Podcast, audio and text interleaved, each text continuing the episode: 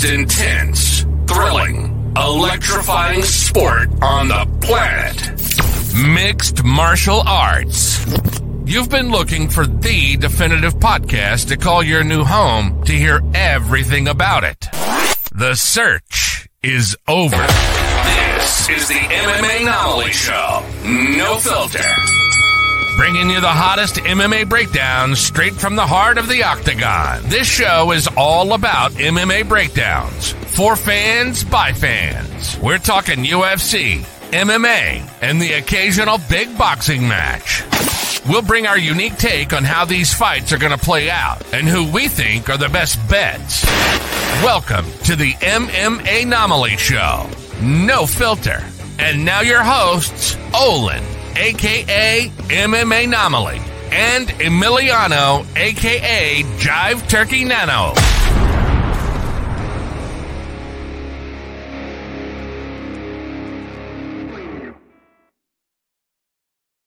What is up, fight fans? Welcome back to another episode of the MMA Anomaly Show, No Filter. You heard the man. I'm the host, Olin, aka MMA Anomaly. With me, as always, is the co-host with the most, Jive Turkey Nano. How we doing, brother?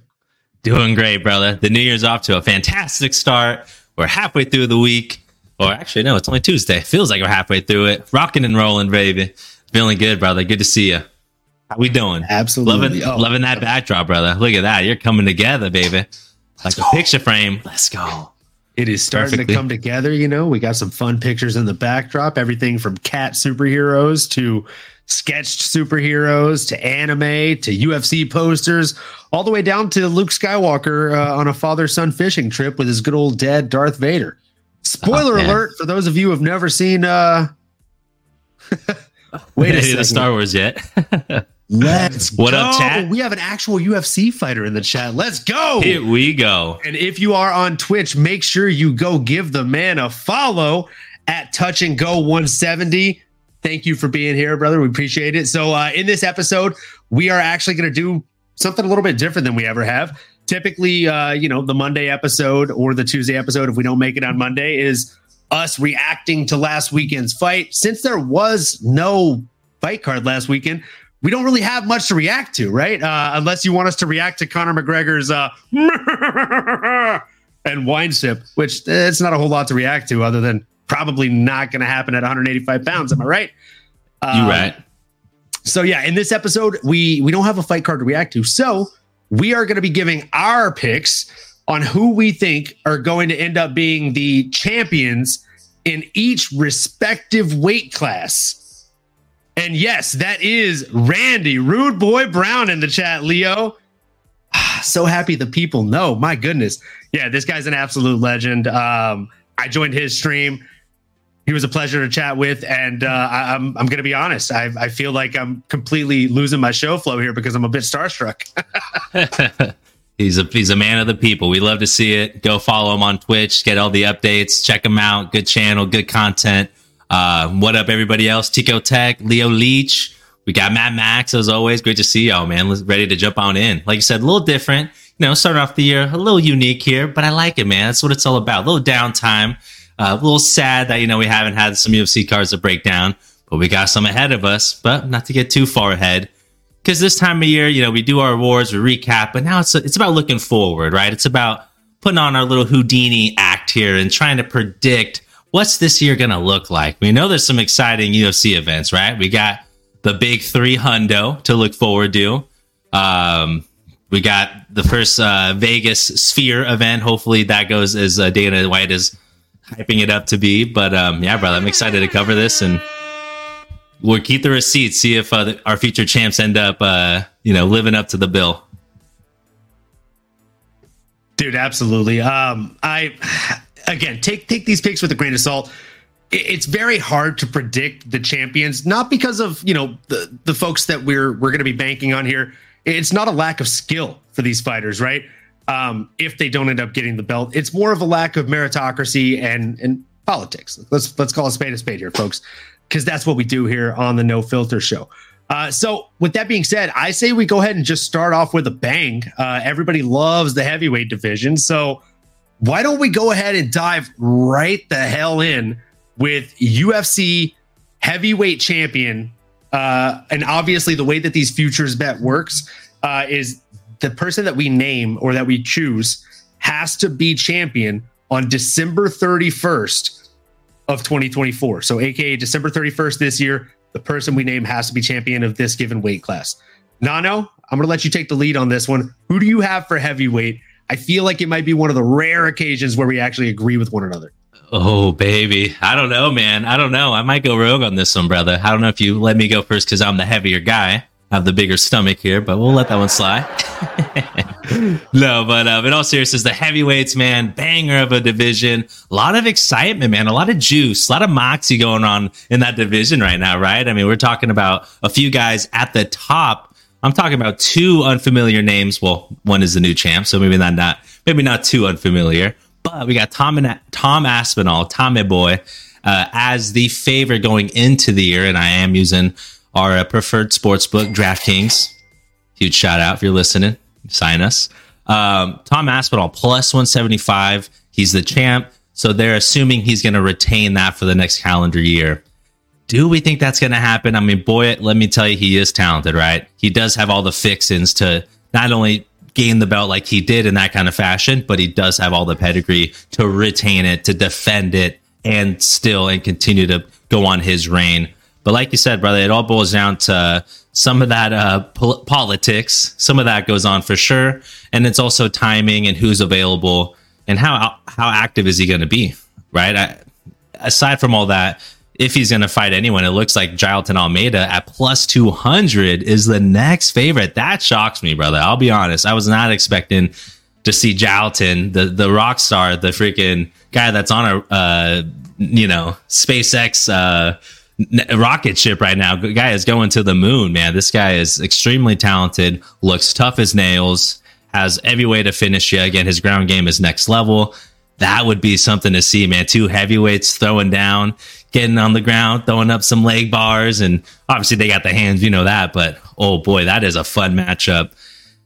Man, curious to see if they end up making that and who walks away. Because I do think no matter what, out of those two fine, you know, badass gentleman. I do think it's going to boil down to who's going to fight Jon Jones. I do think he's going to try to fight this year as soon as he's healthy. I think he's going to jump right into a camp and he's going to try to either go after Tommy, who, hey man, if you're active on social media, you've been seeing Jon. Uh, Jon's not liking what Tom Aspinall is saying there as he is holding the interim championship.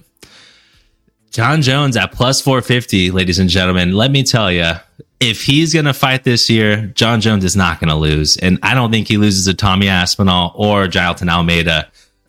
Maybe I'm going rogue here. Maybe I, that's just the fanboy in me. Maybe it's just a little bit of what Jon was saying online. But all things considered, this is going to be an exciting year for the heavyweight division. My pick is Jon Jones at plus 450. It's a good odds, brother. I like that. I like it a lot. I mean, it's hard to argue. Uh, getting Jon Jones at plus odds, any way you slice it, is a, a pretty solid thing, right? Um, but that being said, you know I'm a certified Jon Jones hater. I'm actually the president of the John Home, uh, the Jon Jones hater uh, fan club. Uh, it's a fact. Um, at Jon Jones haters on Twitter, you can give us a follow. No, I'm kidding. I just made that up.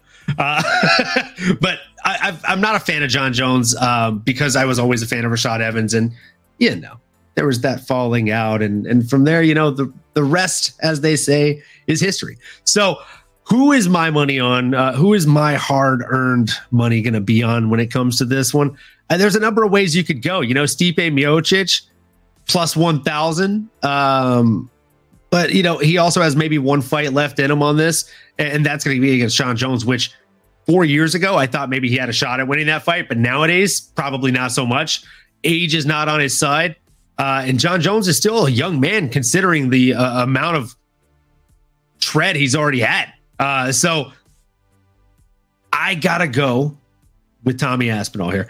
I think uh, even at plus 175, he's the safe bet realistically, I don't think Jon Jones beats him if they fight. A and B, I don't think Jon Jones fights anybody not named Steve Miocic. I think if Stipe doesn't take the fight this year, Jon Jones sells off into the sunset and retires. Um, so for that reason, I got to go Tommy Aspinall. Leo Leach, as you stated, I'm pretty biased towards AKA guys, and uh, I know you're biased towards British guys. I really like the British guys too here, uh, and, and, you'll see that across the night. So again, my pick on this one is going to be Tommy Aspinall, and uh, when it comes to, so we're going to be basically doing a single bet on each of these, a very small single bet, and then uh, with whoever we like for like our top two or top five, depending on how confident we are in some of these. Um, we're going to put together a little parlay of futures as well and put a little unit on that or maybe a half unit on that. Um, we'll keep you posted as the night goes on, though. So, moving into the next one, we have the men's UFC light heavyweight champion come December 31st. Nano, you want to take the lead on this one or you want me to take the lead? Uh, maybe we'll ping pong a little bit. I'll let you set the tone on this one, brother. What you thinking? So when it comes to the light heavyweight, and I appreciate you passing me the lead on this one. Um, again, this is one where uh, there's so many viable options, all the way down to Jan Blachowicz, who's plus seven thousand five hundred odds right now. Uh, just absolutely wild. Johnny Walker, also a viable pick. Um, Khalil Rountree Jr. plus 3,500, a viable pick. Uh, Alexander Rakic plus 800, viable pick. Jamal Hill plus 300, viable pick. Alex Pereira, he's the current champion, plus 200, viable pick. Uh, getting the current champion at plus odds is always fun, um, which is you know understandable why you took the champ at plus odds plus 450 for fucking Jon Jones. Good on you. Um, but I just can't bring myself to do it because I still think that Alex Pereira, uh, Pereira is a God. I hate to say it out loud, but he's somewhat of a one trick pony, right? He's got the left hook of death, and he's also got a leg kick that's really nasty. But I mean, you take those things away, and what do you got? A, a deficiency for takedown defense, I'd say. So realistically, I'm going to do the exact thing that you did. I'm going to go one row down from the left here, take the plus 450, exact same odds you took Johnny Boy at. And I'm going to say Magomed Ankalaev. Um, Magomed Ankalaev, I know he's not the, you know, he's not the Disney princess. He's he's not even the fuck, he's not a valedictorian here. He's not winning any kind of popularity contest. But I think the man is terrifying. I think he gets it done over uh, anybody not named Jon Bones Jones. It's a good thing for him. Jon Jones will never make 205 again. So who's your fucking pick?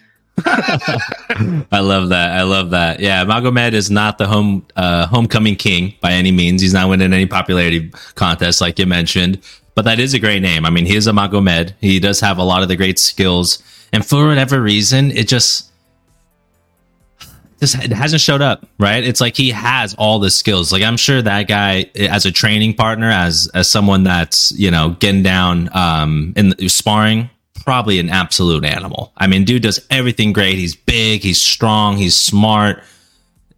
It's something just doesn't click sometimes, right? So I think you're showing your hand a little bit, brother, for our episode tomorrow. Spoiler alert, y'all. I think we know who uh, this man's leaning as he has a tough matchup against Johnny Black Label Walker this upcoming Saturday, that's going to be a big one, right? I think looking at these odds now, boy, let me tell you, if Johnny Walker wins that, he may go up to those plus four, plus, you know, 500 odds. So to get Johnny Walker now, if you're, you're keen on uh, you know that that man that you know that savage of a human being that funny individual the guy that's finally putting it together the guy that we've talked about maybe almost what five seven years ago about the next up and coming light heavyweight champion, maybe that time's finally come. Maybe it's his time. Maybe it's his time. I don't know.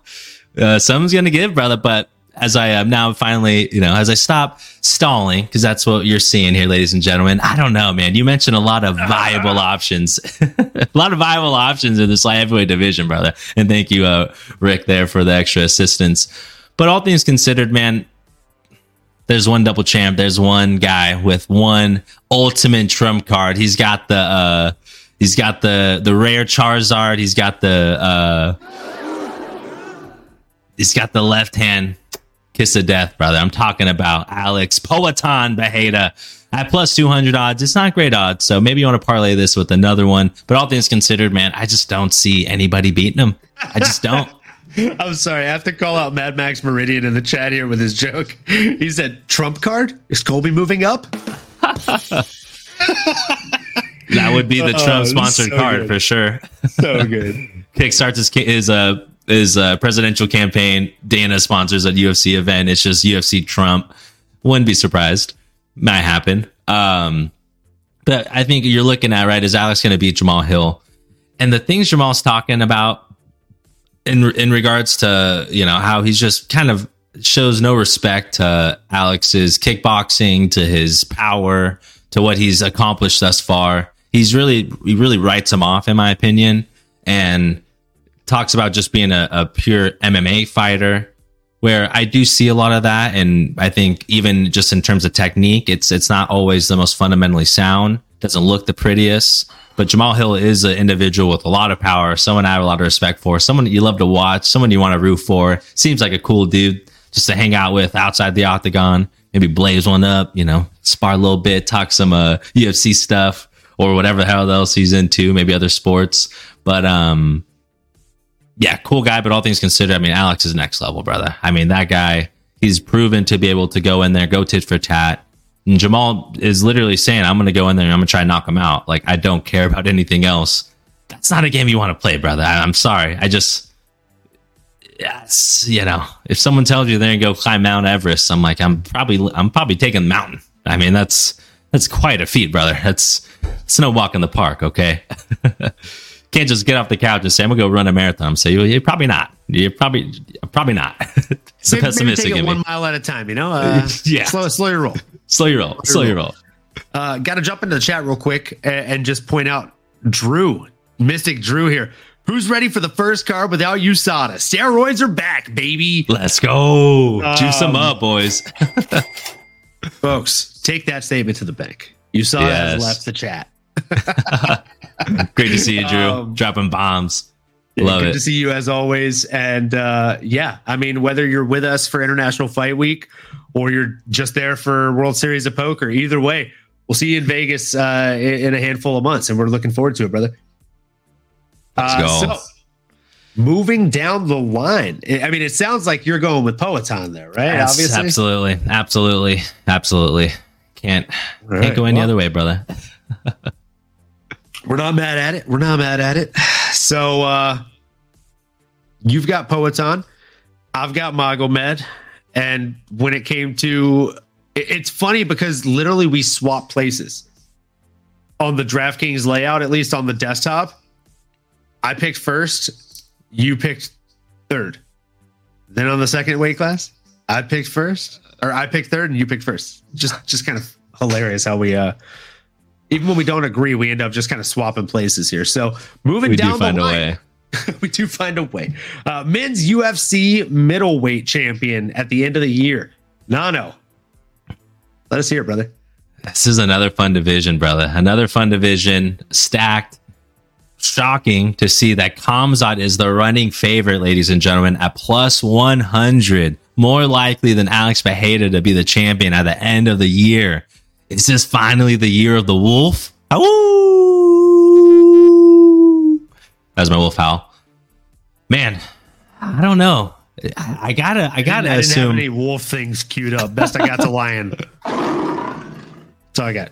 Well, and I think I think there's a lion waiting in the. I think there's a wounded lion waiting in the wings. There, he's waiting on the vast Sahara uh, Sahara desert, and I think that's our boy Izzy Adesanya. I think if if he sees, so I, this is how I think it's going to go here. I'm going to play a little bit of Tetris, right? Because I think there is a scenario. I love Sean, and I do think he can potentially beat Dricus du Plessis. But Dricus du Plessis, man, even watching them next to each other, that's a big, that's a big boy, big boy with some power, and it's not going to go anywhere. I mean, he after his surgery, I mean, he dude looked like an absolute world beater against Robert Whitaker, which I don't think a lot of people can do that to Rob. Period. So that does deserve its credit. Wouldn't be surprised if DDP wins potentially.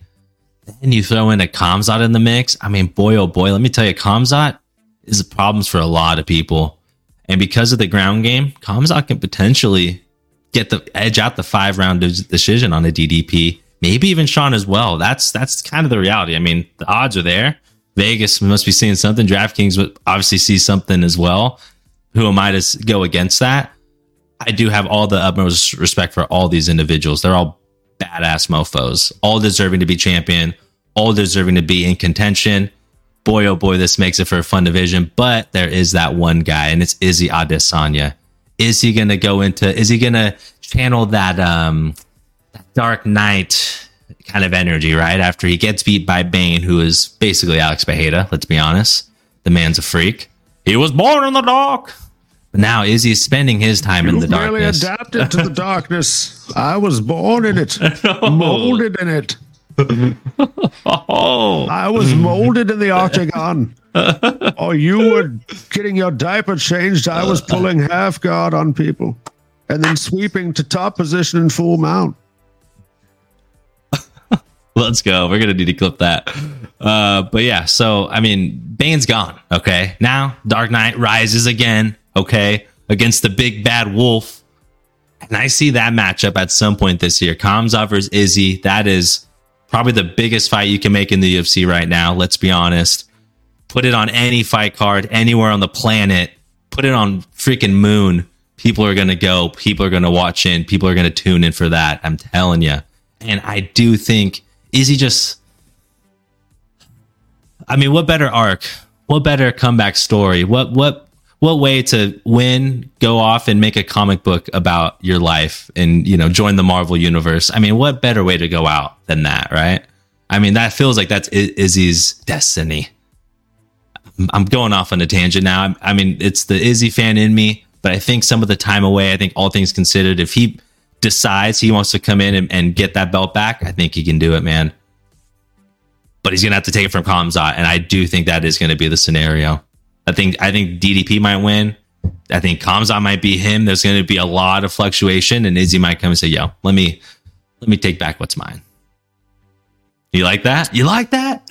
I like that. I like that a lot. And I, we just got the green light from Tico Tech LLC here. He said, I believe Khamzat comes. F- well, let's see here.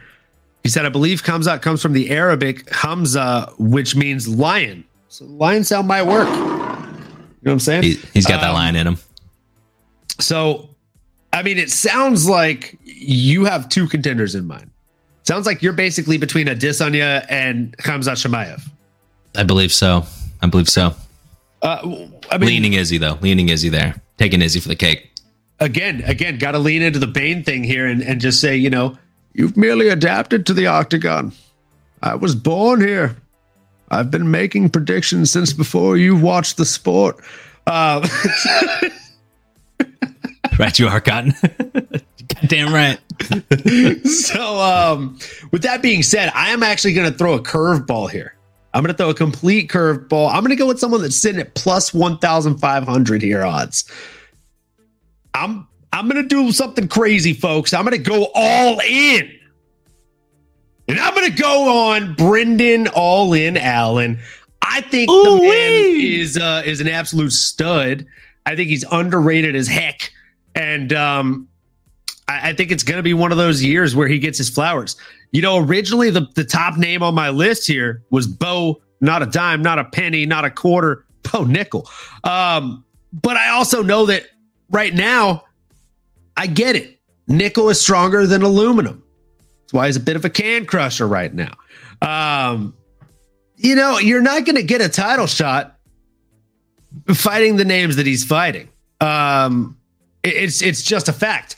And with that also being said, I mean, looking at Bo Nickal right now, like I think he's an, an absolute beast. I think he has pretty much everything he needs to be a world champion. But again, Cody Brundage is somehow the most dangerous fight of his MMA career and a fight that makes no sense in his MMA career currently on the trajectory he's on. So, a win over Cody Brundage gets him no closer to the title than he is today. A loss to Cody Brundage completely derails the hype train. Brendan All In Allen, however, has faced a who's who. He's faced studs. Okay. So here's the thing I simply think that he is going to go up there and just murk whoever stands in front of him. Um, and I think if he has a, a show stopping performance in his next bout, He'll probably call for the title. He's a very active fighter, typically fights at least two to three times a year. With three fights, I don't think it's crazy to think he can talk his way and walk his way into a title shot with by December 31st and damn sure get it done. If it's over a Sean Strickland or even an Israel Adesanya, I think he's a bad style matchup for those guys on the ground. Um, I'd like to think Mad Max Meridian here would back me up because he has very underrated grappling skills. And uh, Mad Max is definitely more of a, a Matt stud than I am. So, yeah, my money, my hard earned money is going to be on Brendan All In Allen on this one. Ooh, I like that, brother. That's not a bad bet to go all in on again at plus 1500 odds, ladies and gentlemen. That's fantastic. And to put in comparison, you mentioned that individual, Bo Nickal. Bo for show, he's a dog. We all know this. But at plus 550, my goodness. I mean, let's let's let's let's let's talk about this a little bit because I do think both of these guys are in the same bucket in the sense that they are not one fight away from the title, but maybe two. Okay, Bo for sure two, maybe three. Let's be honest. I mean, he's already queued up yeah, against Cody Brundage. A lot of good graces, brother. yeah, like I mean, the Cody Brundage matchup again. He has to go out there and just demolish him to maybe make it so obvious that hey, I need a top ten, top fifteen guy. Maybe he gets some of that Benoit, Benoit, uh, Benoit Saint Denis treatment, or Benoit Saint Denis, excuse me. Um, where yeah, like you know, he he is able to make that jump real quick here, Mad Max. Nothing will beat us talking about Bane. Then camera pans the crowd and dude is wearing a Bane shirt. so, shirt. yeah. you were you were I think you were busy like one of the weekends and me and Mad Max jumped on, did a live stream watching the fights. Literally, we talked about Bane. I did a Bane impression, and then as we're watching the fights, the camera cuts to a dude wearing a Bane shirt. Shit. It was just like the timing was fucking impeccable. I love that. I love that. That is a, his stare. I, I mean, it's great timing. That's you know. was like, "You talking about me? you speak of me?" yeah, I can't do it. I'm having to butcher it as my voice cracks. But um, yeah, I mean, again, so great odds. I mean, from a from a you know bending perspective, might be worth throwing a uni, half a uni at Brendan Allen plus fifteen hundred. Because I do want to say the other thing as well is hey, if you would have talked about this last year, I mean, Sean Strickland, great example. Someone who's floating around in that top conversation was a win or two away, but answer the bell, right? And if you're ranked fourth, fifth, which, hey, at any point this year, Brendan Allen, I'm certain can make that jump. Bo Nickal, I think it's going to take a little extra push. Maybe some Dana White privilege, but that means go untouched this upcoming bout, get back in there ASAP so you can then maybe, like you mentioned, brother, get in that third time a year, which is tough. I mean, this guy's a perfectionist. He's he's a, he's an athlete. I'm sure he's willing to go coming from that wrestling background, but at this this level, you can't you can't just walk into fights. And I think Brendan All In Allen would take like a um what is it? A short notice fight? Yeah, over Bo Nickal. I don't see Bo Nickal doing that. Also, be a stand-in. He would be far more willing on short notice to be a stand-in and be a backup fighter. Facts. And that gets, we've seen in the past two years that that apparently gets you title fights. Sometimes your best ability is availability, my brother. That's life. That's not just the octagon. so I like, I like, I like where your head's at there. I think that's a good bet. I think if I was looking at, if I was going to chase some good odds, Brendan all in Allen would be where I'd be all in on my um, DraftKings bet as well, brother. And, and, can we just call a spade a spade here? Thanks for bringing this up, Mad Max Meridian. He said, I'm not sure about the title, but I think he's a stud. Absolutely. Would love to see Allen against Bo, even though he has the Vettori fight. So, two things to take away from that. One, Bo versus Allen, as as Philip J. Fry would say in Futurama, shut up and take my money. Like, that's a fucking fight, kids. Um, two, you're right. Allen is fighting Vettori. Which brings me to my next reasoning behind picking him at plus 1500 odds. A win over Vettori gets you to a title eliminator shot. A dominant finish over Vettori, who has not been finished by either of the people who've recently held the belt, gets you at least talks for the title or for that shot. So I personally think that uh, if he goes out there and he dominantly beats the the man from Mordor himself, then I mean he should be able to talk himself into a title shot here. Um, moving down the list, we got the men's UFC welterweight belt. Now, this one is one that uh you know, I, I went back and forth on, but I, I had to go with plus 5,000. Colby Covington, cue up the Kurt Angle music. No, I'm kidding. I, I couldn't do that. Even if I actually somehow believed it, I, I couldn't do it. Um, I did have an interesting one on this one, though. Uh, people probably aren't going to love it, but it is what it is. I'm going Islam Makhachev at plus 500 here. Um, yeah, I mean, fun fact Islam Makhachev, when he first came to AKA and had a spar, the first guy he sparred was a young man that you might have heard of. His nickname's Rocky. He's a UFC fighter, um, Leon Rocky Edwards. That was the first guy Islam sparred when he came over from Dagestan to AKA. Um, and, you know, Javier literally told him, he's like, watch out for this guy's head kick. And, uh, you know, he shot a double leg on him, and, and there you go. So I'm sorry, Leo. I know you love Leo. I know you love Leon. I mean, like, you guys almost share a name, right? Um, but I, I can't. I can't get on the wagon. Like, I like Leon Edwards. My penned tweet is a Leon Edwards edit. Uh, but Islam Makhachev is a bad matchup for everyone in that division. And you're giving me plus 500 odds on him when he's talking about going up and trying to take that belt for his own. I got to take that bet. I just got to take that bet, man. I feel like for me, that one's money in the bank. Man, that's crazy. I mean, so you think he's going up? You what think is that's Islam going to do? Leo Leach said, dude, what is Islam going to do? I'll tell you what he's going to do. He's going to destroy a man that's bigger than him. Oh man, I mean, this sounds exactly a big boy what though. Alexander Volkanovski wanted to do. Yeah. Islam is a big boy. I mean, Islam probably walks around closer to that 170 or uh, similar to those other 170 pounders, I should say, right? Yeah. Um, but Leon is a big 170 pounder as well. I mean, dude is packed to the gills with muscle, and I don't know where he, He is. ends up cutting all the weight, but um, boy, oh boy, that is so. Man, I think the only thing that like not necessarily I would say if if Islam does end up going up, I mean it's hard to bet against that man. Like that dude is a savage. He has all the tools. Even if this guy's a little bit bigger, he's not going to be stronger, and he's not going to be more technically sound. In most areas, I mean, Islam can get hit. That can happen anywhere with any fighter for that matter. But um, Leon is a great champion, and, and he's he's making himself known in today's day and age. I mean, his story is fantastic. Dude's an absolute beast. Love his moxie, everything he's bringing to the table now. I, I do think he'll beat Bilal. I mean, I don't think that'll be that hard of uh, work for our boy Leon, as he's kind of already proven the last time they fought before the good old poking in the eye. But um, man, I'll tell you what, though, ladies and gentlemen, I mean, Shavkat is a motherfucking problem. Okay, that is my guy. Who, if I'm putting money towards anybody, I, I, think I got to go Shavkat. And my only knock against Islam is that I just he may not go up. Like Drew said, he may just stay in his division, brother. He may not make that climb just yet. I mean, he's got his hands full, right? I mean, Justin Gaethje's there. What if our boy DP puts away Benoit Saint Denis? Then what? He's got to get a title shot. Is this I'm just going to go running from D- from Diamond?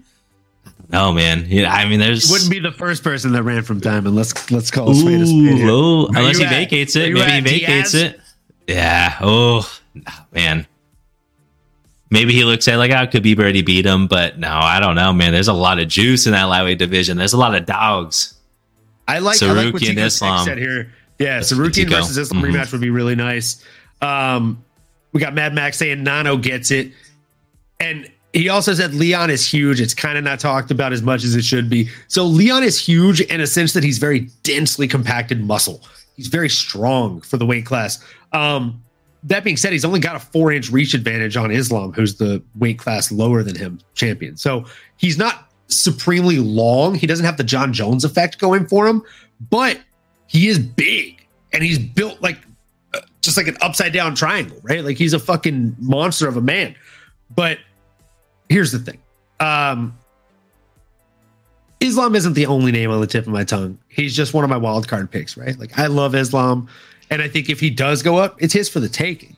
Now, plus 500 odds. That's like that's like kind of likely. That's where I'm like, whoa, uh, hold on now. That means if they if he goes up, they basically think he's gonna yeah, he's gonna win. So that's where it's plus 500 if he takes that fight. Is really what you're asking yourself there. Oh, that's crazy. but you know me, I like even crazier odds than that. The like uh, plus five hundred, child's play, elementary, my dear Watson. Um, instead, I'd rather go a little bit higher. I'd rather go uh, add three thousand to that or something like that. I don't know. Maybe go maybe go a little JDM action. I think Jack Della Maddalena is an absolute stud. He's an absolute star, and I think uh, you know if he's able to get past our guy Randy Rude Boy Brown, he's probably fucking championship material, folks. Um, that being said, Randy Brown was doing everything right in that fight, and it only took a half second of a mistake for JDM to capitalize on it. I think he, he could probably do the same to anybody that stands inside of that octagon. Well, he's got to get through my boy Gilbert Durinho Burns, man. That guy's no joke, brother. I, I love Gilbert Burns. It's So hard for me to ever this. bet against. him. Let me ask you this. I, I love that you brought that up because that is his next fight. And that's a great point. It's a very valid point. So let me say this to you. Um, Khamzat Chimaev, he's someone that is now very talked about for title shot at the very least, right? He's had one fight since that fight with Gilbert Burns. So Gilbert Burns is a needle mover, whether it's him moving a needle on you or you moving a needle from beating him. Now, Khamzat went the distance with him and, and got all this praise as a warrior. If JDM goes out there and beats him, like stunningly beats him, come on. You gotta you gotta put some respect on this guy's name and you gotta put him in title contention. At the very least, a win over Gilbert Burns, a stunning win, gets him a number one contender shot. And then after that number one contender shot, boom, he's right able to jump right on into the the championship fights. So I don't know, man. For me, I, I truly feel like uh, he could be the way to go. Um, I'm going to sprinkle a little bit on Jack Della Maddalena here, and I'm going to sprinkle a little bit on Islam Makhachev here. Uh, the same way that in the last one you sprinkled a little bit on Adesanya and Khamzat.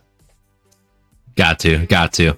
I like it, brother. Spread the wealth, baby. That's not a bad idea. JDM is an absolute savage. Yeah. Gilbert Burns is a dog. I mean, that'd be a huge statement. I'm, I'm telling you. Um, the thing with JDM is, hey, can he can he grapple with some of these dogs? Right? I mean, there's a Shavkat in front of him. Bilal's right there. What's going to happen with him next? I mean, Sean Brady's plus one eleven hundred. I mean, Ian Garry's still sitting around the wing. I mean, there's a lot of names in this division right now. So, like we talked about, it's all timing, uh, health, right? Who's getting injured or not? Who can be active this year, and who can make it to the end to be with you know within arm's reach of that title or contention. It's going to be exciting to watch. It's an arms race, man. There's a lot of dogs in this race too, so can't wait. Absolutely. Uh Shavkat versus Brady would definitely be a fun fight. So I think I mean I understand why you'd want to keep asking for that one, Mad Max. And also, I mean, JDM versus Shavkat. Oh god, just injected into my veins. Yeah, Shavkat's. an- I mean, it- line him up with anybody, brother. I mean, But I mean, like people, it, it's a perfect thing because people keep saying like, well, Shavkat keeps getting these, you know, these strikers, but like, what happens if you give him a striker that's stronger than him, and not like on the other end of the age spectrum? Give him JDM. He answers Yeah. both those questions. People keep asking, what happens when JDM fights a really elite grappler? I'd say Shavkat is a pretty fucking elite grappler. So I, I again, we kill two birds with one stone with this one, folks. Inject it into my veins. oh boy, I know it. I can't wait. And I wonder what you do with um if you're Ian Machado Garry, right? What do you do? I, I guess Vicente Luque suppose we didn't want to r- book it again or something, or I, I think that's what Dana White said. So what do you do? I mean, if I'm Ian Machado Garry, I probably ask my wife to see what she says. I should probably read that book. I think it's in chapter nine of uh of Wags or whatever it is. Hags. Wagging it out. wagging it out, baby. That's it. Um, These so are just jokes and gags, into- y'all. Jokes and gags. Uh, moving into the men's lightweight division here in the UFC. I mean, there's there's a lot of ways we could go here. Um, I'm not even gonna go, I'm not even gonna do a long-winded one. I'm just gonna let you take the take the reins on this one. I'm just gonna tell you my two picks and just fucking sail off into the wind here, folks. Um, I love that. I love that. yeah. yeah, I'm, I'm gonna I'm gonna do my two picks and um, yeah, we're basically at like the halfway point here on these. Uh, Solid, brother. Making progress. Might be ready Yeah. for a shot soon. Then. I was Um, gonna say, I think it might be time for a shot. So we'll we'll pour that up. And um, my first pick, I'm gonna go ahead and just put it in on on negative odds here. Uh, we're going Islam Makhachev, folks. It's it's the easy bet. There's a reason it's the easy bet. He's the man. He's the myth. He's the legend. I doubt anybody's gonna be able to pry the fucking belt from his cold dead hands. But if they do, it'll be because something crazy happened, like a Fatality.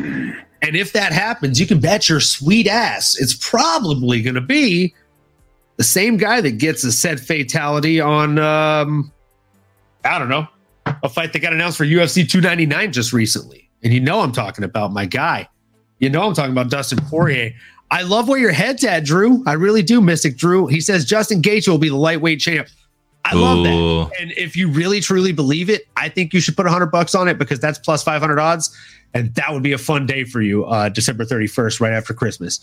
But that being said, I think he obviously rubbed somebody the wrong way, or else maybe he would be getting a title contender shot against Charles Oliveira or something. But instead, Arman Tsarukyan is.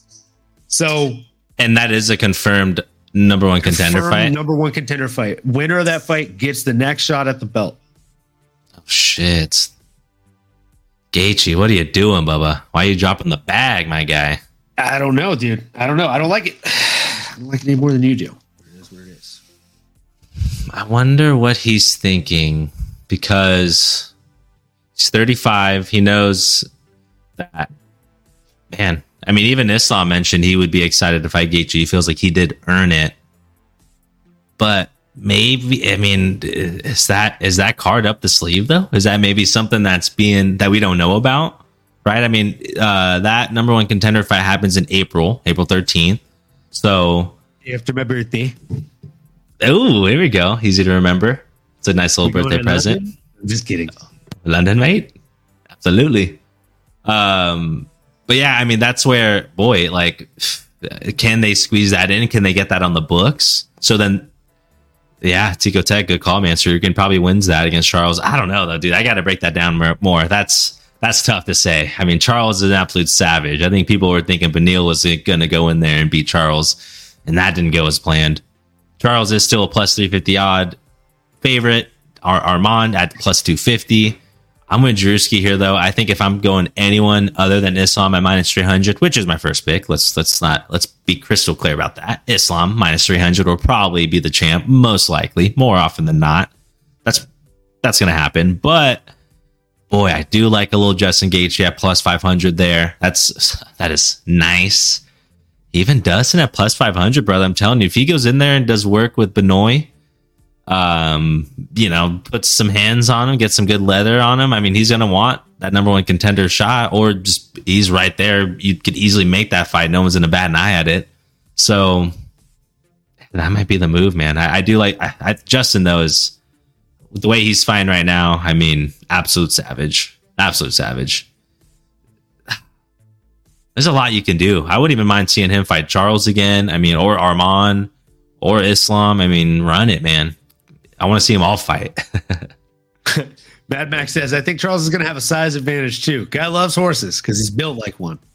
Yeah, he's a big boy. He's a big like boy. Um, Arman's big though too, man. Like he's looks Arman strong. like he's dense. bull, though. Like he's not long at all. He's just fucking dense. Dense, dude. Yeah, Arman is wide, bro. Like he just looks like he was raised on a farm, but a farm in Russia. Lifting hay bales and like large humans and uh livestock by hand. He's huge. Um, I, I feel like he just seems extremely strong.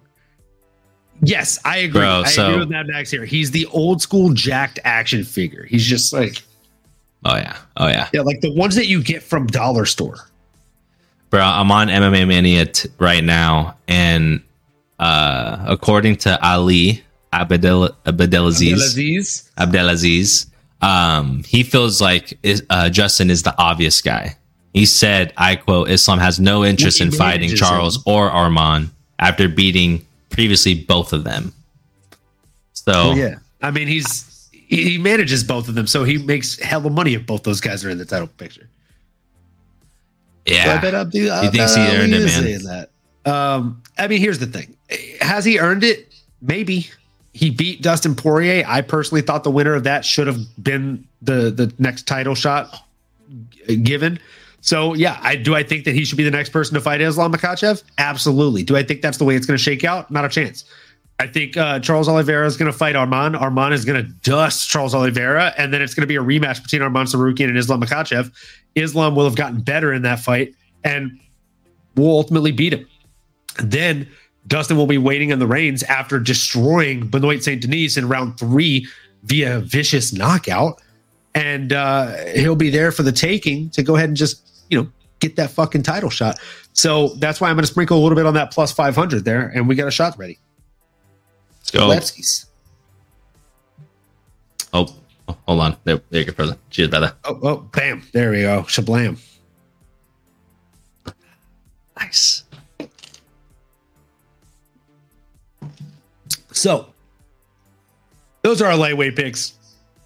Sounds like you are leaning towards Justin Gaethje, 100% on this one. I mean, I, Islam's my number one pick. I do think Islam's probably going to end up being it. But like you said, if he goes up, if, if things get a little spunky, right? Maybe he beats Justin. It's just like, yo, I already beat those other two guys, Charles Arman. I'm I'm just going to go chase greatness. I'm going to go be double champ. What's up? Screw you guys. Wouldn't be surprised there. So that's number one. If I'm chasing some good money here, I do like Justin at plus 500, 100%. Yeah. I throw a uni on that. Oh, yeah. Not mad, not mad at that. So, um, cool. You got a plus 500 on Justin. I got a plus 500 on Dustin. And uh, we both got a minus 300 on Islam. Again, same exact fucking setup. Um, same, same, but different. So, moving Both covering the our bases. both cover the bases in different ways. Uh, men's UFC featherweight. So this one, I mean, the easy the easy pick is going to be Alexander Volkanovski at plus one twenty five odds. It's hard to ever get somebody that's this dominant at plus odds, but you know me. When I get something this easy, I gotta differ. I gotta switch it up. I gotta say, nah, let's do something different. So I am gonna go ahead and say I have two names for this one. Okay. I have two names for this one, and, and they're for the same reason. So I'm going to say Ilya Topuria because I think he actually gets it done out here over Alexander Volkanovski. Um, I think he has way more power than people think. Oh my God, did me and Drew just agree? Ilya Topuria will be the featherweight champ. Don't like Volk's odds after getting knocked out. Thanks, Drew. Love it when we agree. It's a very, very rare occasion. Fuck, I almost want to do another shot because of this. I mean, it, literally, I feel like, like, am I sick right now? So check my temperature. I feel like I must be running a fever. Um, so yeah, me and Drew agree. Here's the thing. I, I'm taking Ilya Topuria as my confident bet at plus 240. Hard to beat those odds, especially when you're feeling as confident as I am. And he's plus odds. Baby, sign me up. Plus 240 all fucking day. I'm taking Ilya. Now, I, I did mention I have a second name though. So who, who, oh, who is that second name? Mad Max Meridian just said in the chat, man, I don't know. Topuria looks mighty hittable. To which I counter, uh, I disagree. I firmly disagree with that. I think you uh, are very, very wise in many, many ways when it comes to mixed martial arts. But I'm going to give you one bit of homework. And if you come back and you have the same response, I just want to have a civil conversation with you and find out why. Your homework is to watch Josh Emmett versus Ilya Topuria. Ilya Topuria went out there and gave that young man a lesson in boxing. Um, and I think he might do the same exact thing to Alex. So here's the thing. I, I just, I truly think that Ilya is an absolute monster of a man. He's extremely strong. Uh, and I think Ilya Topuria is going to get the belt, and then Max is going to be able to come back and beat him to get the belt. That's Max Holloway's title shot or his path back to the title shot. What the fuck? Drew literally what is happening right now? Drew Drew Toledo in the chat, folks. Wild card uh, for me. Uh, Max gets the belt and retires. You guys are on the same page right now. What is going on here? What universe is this? What is happening, guys? oh, I love it. What is what is happening? I love it, dude. That is a fun road. If 2024 has that in store, I am freaking juiced, y'all. That is exciting as all hell. Max, too blessed to be stressed. Holloway back with a title. That does mean the Volk era is over, which is extremely sad. I actually don't think I want to see that really, if I'm being totally honest. Um, I mean, if, are we really just passing up Volk like that? Is he is he no longer that guy? Are we all that nervous? Who mentioned he was nervous about him after that knockout? Drewski, my brother. I mean, we're talking about the greatest pound for pound. We're talking about someone that played rugby. Okay, someone that had 200 pounds. Someone that's fought in like four or five different weight classes. Hey, man, you know, sticks and stones may break our bones, but losses never keep us down, y'all. I just made that up. Didn't make sense, well, but let it resonate a little bit. That got knocked out. I mean, I think it, most people will get hurt by Islam Makhachev, okay? 145, 155, probably 170 as well, okay? Anyone within a 30 pound radius can get it. like, come on, let's let's not let that be the blemish here, okay? Number one beat number two. Now number two is obsolete? I don't think so. I don't think that's how this works, man. I still think Volk's the guy. I, am just gonna have to put an end to all this. This uh I'm putting an end to this obituary. I am ending this eulogy. I'm not I am no longer digging this grave that we are putting uh Volkanovski in. Y'all, I can't stand for it. Won't do it. Can't have it. Won't accept it. I'm going down swinging. I'm I'm keeping Volk. I put two unis just to let y'all know I'm backing my boy. I'll do a shoey at the end of the year too. Mark my words. Mark my words. The receipts have been said. I will do a shoey if Volk is the champ. And if Izzy's the champ, I will do double shoeys. Double shoeys, y'all. You heard it here first. Probably new pair of shoes or or wash them or something, but Oh man. And I will say Ilya, like to the point of um just from a, a boxing as a from a stand-up perspective, dude is very technically sound. Dude is very clean he does tend to kind of do what I would consider like from baseball uh, analogies. He tends to throw the walk off punch. He, he tends to to hit you at times, and if he knows he hurt you, he'll, maybe he'll drop his hands. Maybe he kind of walks off or gets a little cocky or kind of knows that oh I got you hurt. Right, those walk off punches aren't ideal. Um, can leave you exposed, especially if you have someone that's not going to go away, someone that is really good in spacing, someone that is going to take your best one or two and he's going to land his, someone like a Volkanovski. But like you mentioned too, brother, I mean, Max Holloway, when it comes to being willing to stay in the pocket, go to war, I mean, Max Holloway's been in there with not, not only Volkanovski for almost an hour, but well, I think over an hour actually. They fought like what three or four times. Um, but Dustin Poirier, Conor McGregor, like Max Holloway has been in there with the who's who's, and he's only 32 years old. Like you can argue, maybe he's, I'd say he's still in his prime, not freshly there, right? You know, maybe the Max before the Islam or before the Volkanovski series, excuse me, um, that was probably prime Max that we've seen. But Max can get back to that point, brother. To your point, I mean, Max versus Ilya would be an absolute boxing delight would love to see how they counter each other, how they, you know, pick up their reads and things like that. Ilya, again, I think just boxing perspective is usually pretty clean. Tends to get his hands back up, but he'll kind of do the walk off. He'll get that one big looping, you know, hook or two going. I guess it just feels like once he starts to get going, it's it, it, it's slow. He he's not throwing fast combinations. It's everything's heavy but it, it leaves a little room for some counters or a short hook or an elbow. Or if you know, if you're willing to take that, if you can walk through that first or second, you can probably get to yours. I, I think I'm picking up what Mad Max is saying there in that sense.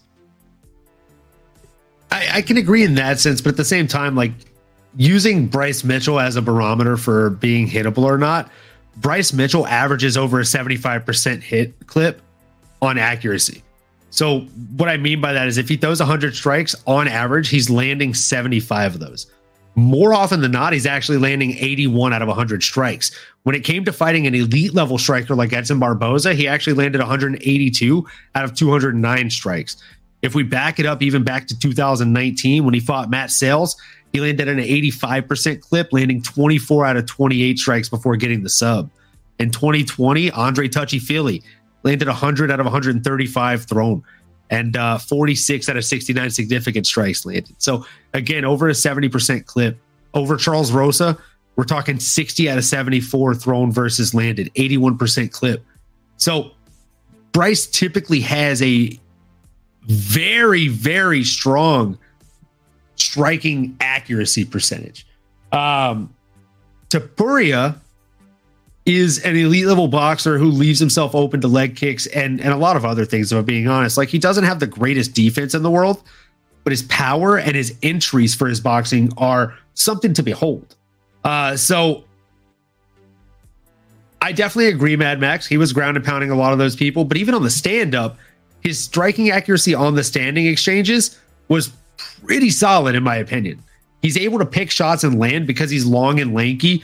Um, kind of in the way that Aljamain Sterling is, right? Like when Aljamain strikes, if you go watch the first Petr Yan versus uh, Aljamain Sterling fight, I wouldn't tell you that many people, like if you ask 10 people to watch that fight, they probably wouldn't tell you, like maybe eight out of 10 of them would say, oh, Aljamain was losing the fight. But he was outlanding him. He was piecing him up for the most part up until it looked like he was starting to gas out, right? Uh, and then obviously the the illegal knee and all that stuff. But again, I just don't think that using certain fighters like Bryce Mitchell as a barometer for someone being hittable is necessarily fair. I do agree with you though. Um, to make a long story short, when I say that Ilya Topuria is hittable, he leaves his head on the center line. We saw it against um, Jai Herbert, who has like the best worst nickname in the world. What is it? Uh, the Black Country Banger. Jai the Black Country Banger Herbert. Um, so yeah, I I am I'm going to agree with you. He is very hittable. He leaves his head on the center line very often, more often than not. Um, yeah, I feel like he was getting his stuff rocked in the first round in that fight, but then he came back and won. I personally see this fight going very similarly to the way that that fight went actually against um, Jai Herbert, the Black Country Banger. I think that our, our guy Alex is going to come out very, very strong against Ilia Topuria in the first round. But then I think uh, as our guy downloads data, he again, he's not the most defensive fighter, but I do think that he downloads data during the fights and adapts offensively and finds holes and openings. And if you pair that fight IQ and that ability with his power that he brings to these exchanges, he's a very formidable foe. And I just, uh, I'm kind of with Drew on this one. I feel yeah. like maybe Alex isn't in the best headspace for this one. Well, yeah, and, and you know we can be uh, we could cast our judgments or try to poke holes on uh, Ilia Topuria, but the dude is undefeated. I mean, the guy's you know no blemishes to his record thus far. Also, doesn't know what even sniffing a victory smells like. And there's something to that when you're at that age, you know, the ripe age of 26 years old as many of y'all may know, or if you're feeling younger, then you know exactly what it is in the sense that you feel invincible, right? 26, you're undefeated, you're the number two ranked guy, you're going to be fine for the title. I mean, you you you got to be on top of the world, right? You're putting Spain on your back, pretty good looking guy, getting some GQ deals, whatever you're doing. Um, yeah, he's got to be feeling on cloud nine, but he, he's worked hard to get here, and there's a reason for it. I mean, dude when he's, I mean, frankly, just puts on a show every time he's in there, man. So I'm curious to see how he can weather the storm. Um, you know, can he fight on his back foot? Right. I know he's used to being the bull, the matador there in Spain, but um, what if, what if he's not the bull? Right? I Can you know? What if he's getting the horns as well? And when you're locked horns there, hey, how long can you do that song and dance? We know Volkan, obviously not against a bigger, unfortunately, badder individual in Islam, but any other dude on the planet. I mean, golly, be. I mean, I don't want to cuss here, but god damn it, like how do you bet against Islam Volkanovski, brother? Like, or, why do I keep saying Islam? Alexander Volkanovski. I'm all over the place. I gotta take Islam a step beat back him here so bad he took his name. because of his daddy. uh, I'm pour up another shot. I'm I'm a little too Islam stiff. I Xander think. Volkanovski here, uh, the the fucking uh, feather bantamweight champion of the world. It's like Vegeta and uh, Goku fusion. Little. That's the true best fighter, Islam Volkanovski. Alexander Makachev. Alexander Makachowski. Um, defender Islam of, uh, Xander. Russian New Zealand pride. Oh, I love it. But yeah, man. I mean, that's it's a fun division. There, there's a lot of lot of uh, great fights to be had here. It's going to be a fun year. We got Yair Rodriguez versus Brian Ortega. Um, that's gonna be a fun one in Mexico. Some implications there. You know, Yair is someone to be messed with, man. Someone you always want to root for. Someone that's always in the conversation. Um, even Aljo. Aljo's making his debut. What if he goes out there and makes some splashes? I, am I'm both excited and concerned about Aljo. I'm curious. I'm I like Aljo. curious. I've been an Aljo fan for years. Um, how's he gonna wear the how's he gonna like hold that weight um what's his approach gonna be you know striking Yeah. wise and everything like how's he gonna you know come out there it's going to go for him the same exact way it went for Conor McGregor, where like he'll have uh, one or two really stunning performances at the weight class, but then after that, it's really just going to plateau out. We're going to realize a lot of what made him. Like, I mean, don't get me wrong, he's an extremely special athlete. His skills on the grappling like front are just next level. Um, I personally find myself enjoying watching his scrambles more than I enjoy watching most other fighters scrambles, for example. So uh, I, I know that what he brings to the table is lo and behold like a very very high caliber, but I feel like he is big for the weight class he's in and small for 45, which exactly what Tico Tech LLC just said. He said Aljo is so small for 45. Uh, I agree. I just I don't think he's a big stylist or a stylistic. I don't think he's a big sizable guy for the weight class. And it's kind of like Conor McGregor. Like Conor is not a big 155er in my opinion. Uh, well, nowadays he is. oh god yeah When- when he did Uh, fight he wasn't He's down with the thickness. But yeah, when he first Yeah. started fighting at when 155, he fought eddie yeah yeah, he just he just looked like a very slightly thicker Conor McGregor that we were used to seeing at featherweight. He looked like a Conor McGregor that was not necessarily big and menacing and heavy. He just looked like a less depleted version of himself. So yeah, a little more filled out with that, it's tough because Aljo cut a lot of weight, but I don't feel like Aljo cut as much weight as Conor did. Um, Uh, Aljo's a big guy, man. I think we're, you know, I think we're maybe underestimating a little bit. I, I mean, he's, I think he is going to be strong in terms of his wrestling and, and what he likes to do. I just don't know if he can stand with a lot of these individuals in this weight class. Like that's, that's where if you're getting older, you're 34 now. Sugar Sean O'Malley just KO'd you. Like, what is Ilia going to do if he puts hands on you? What is Max going to do when he hits you 50 times around? I mean, what is Arnold Allen going to do to you if he just starts pulverizing you? I mean, that guy's a fucking, he's a landslide coming at you, brother. My God. He comes, that's like you stole his lunch money or something, like brother. Stiff arm and starts hitting you like fucking Chuck Liddell used to with those blitzes. Rock'em sock'em robots, as uh, Kenny Floyd would like to say here. It's Rock'em Sock'em Robots. in there. Rock'em sock'em robots. Yeah, man. Yeah. So that is the big question mark, but exciting, man. Each each division has some uh, narratives, man. They have their own little stories to tell, man. I'm excited. Absolutely. Same. I agree with Tico Tech LLC here. He might kind of be like Kevin Lee here. Too big for 55, too small for 70. Maybe he's too big for 35, too small for 45. But honestly, I I, I'm hope I'm I'm hopeful that 45 is going to be a good a good division for him because the grappling advantages that he brought at 135 were again, in my humble opinion, I don't want to say largely negated, but at the very least, they were somewhat negated solely due to how advanced everybody else's grappling game is for the most part that he has to face at those divisions.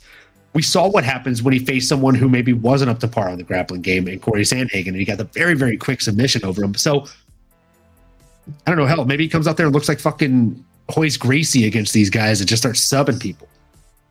But time will tell uh, as he gets down to the 145 pound division. Did you pour up your other shot that you wanted to do here? Absolutely, brother. You ready? Thank you for the reminder. Oh, brother. Cheers, y'all. Think. Thanks, y'all, for staying tuned, or for just tuning in, or for maybe stumbling across this. Either way, appreciate y'all. We appreciate you spending the time with us on a Tuesday night. Going up on a Tuesday. Great song. Uh, so- going up and she choosing. So the song Anyways. says going up, but in this case, we are going down, and we are going down, down to bantamweight now, because it's time to choose a champ. Um, probably one of the easiest choices I've had on this entire episode when it comes to to choices to make. I'll be honest with you. Whoa, whoa, Yeah, I mean, I felt like this one was super easy. There's no other name on the tip of my tongue other than Saeed Nurmagomedov at uh, Oh. 15,000. No, I'm absolutely kidding. I was like, Um, jeez. No, I'm fucking kidding, bro. It's like fucking 20 rows down. What the fuck? I literally just like scrolled down to the unreasonable and pulled the name out of my asshole. Oh, you said Saeed. I thought you said Umar. I'm like, okay, Oh, okay. no, no, no, no, no, no, no, no. The Umar, other Umar would be far more reasonable. Like Umar, it could be, but U- Umar still has time. Where I think they're they're gonna make him wait. I'm going with the same name here as Tico Tech. Going Merab. Ooh, boy. Uh, but, but I also like what Drew said. Umar, ladies and gentlemen. That was the best, worst Joe Rogan slip in the history of Joe Rogan slips. I'm gonna say Merab Dvalishvili, um, champion of 2024, and then I'm gonna go Umar Nurmagomedov, champion 2025. Wow. Houdini going two years out now. Okay, okay. Tell me about Merab. What do you? Is it just? Is he just too much to deal with? I mean, is it the forty nine 49 takedowns? takedowns in one fight, uh, or takedowns attempted in one fight. The guy's just a, an absolute beast. I mean, honestly, unless you are a frozen river, I don't think you can beat Merab Dvalishvili. Um, and I mean, of course, those of you who know, real ones know, as they say, Merab tried to dive headfirst into a frozen river and it like cracked his skull. He had to get stitches. Um, then he went back with his pair of boxing gloves and he punched the river after he got stitches. Dude's an absolute psychopath. Um, no, I just the reason I'm saying Merab is because he's lined up for a champ shot here. There's no story for Umar versus Sean O'Malley, and they'll likely slow roll Umar. I don't think that they'll give him the the title shot this year, but uh, I, I just think he doesn't fight Umar this year, and as a result, Merab Dvalishvili beats everybody not named Nurmagomedov. Um, I love that. so I yeah, I, I think uh that for for that reason, I'm out, dog. As they say on Shark Tank. Uh Merab Okay. really, man. Okay, okay. It's interesting. You're still getting Aljo odds here at plus 350, which is interesting to see. But he already mentioned he's closing that. that. door. Yeah, that's a waste of money. Do not bet like, that, ladies and gentlemen. If Merab loses, um, and Aljo loses, he's gonna come back down. Yeah, do not do that. He's mentioned that door's closed. Do not waste your money on that bet. He's Um, not cutting down. no, but man, I, I'm gonna. I'm just hoping this Sugar Show lasts as long as possible. He is a plus 150 odd favorite. I think he's gonna have a great war with Marlon Chito Vera, but I do think he'll find a way to edge it out.